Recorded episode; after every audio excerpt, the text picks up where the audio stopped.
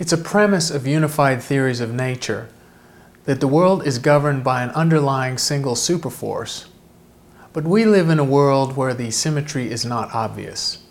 Matter vastly dominates antimatter, and the four forces of nature have vastly different strengths and effects on our world.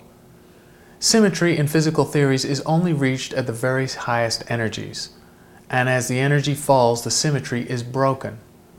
There are more mundane examples of the same effect. Think of water, where the molecules are all randomly oriented, a symmetric situation. But in ice, the particles must align in a particular situation. Or a magnet, where as the temperature is raised, the particular alignment of the magnetic domains becomes randomized. Or consider a set of pencils standing on their end, which is a high energy configuration. As they fall, lowering their energy, they tape up a particular set of orientations with no more symmetry. The example in the universe we live in is the asymmetry that results from the separation of the strong nuclear force from the weak nuclear force and the electromagnetic force as the universe cooled in the very early phases of the expansion. The slight asymmetry gave result of a slight excess of matter over antimatter.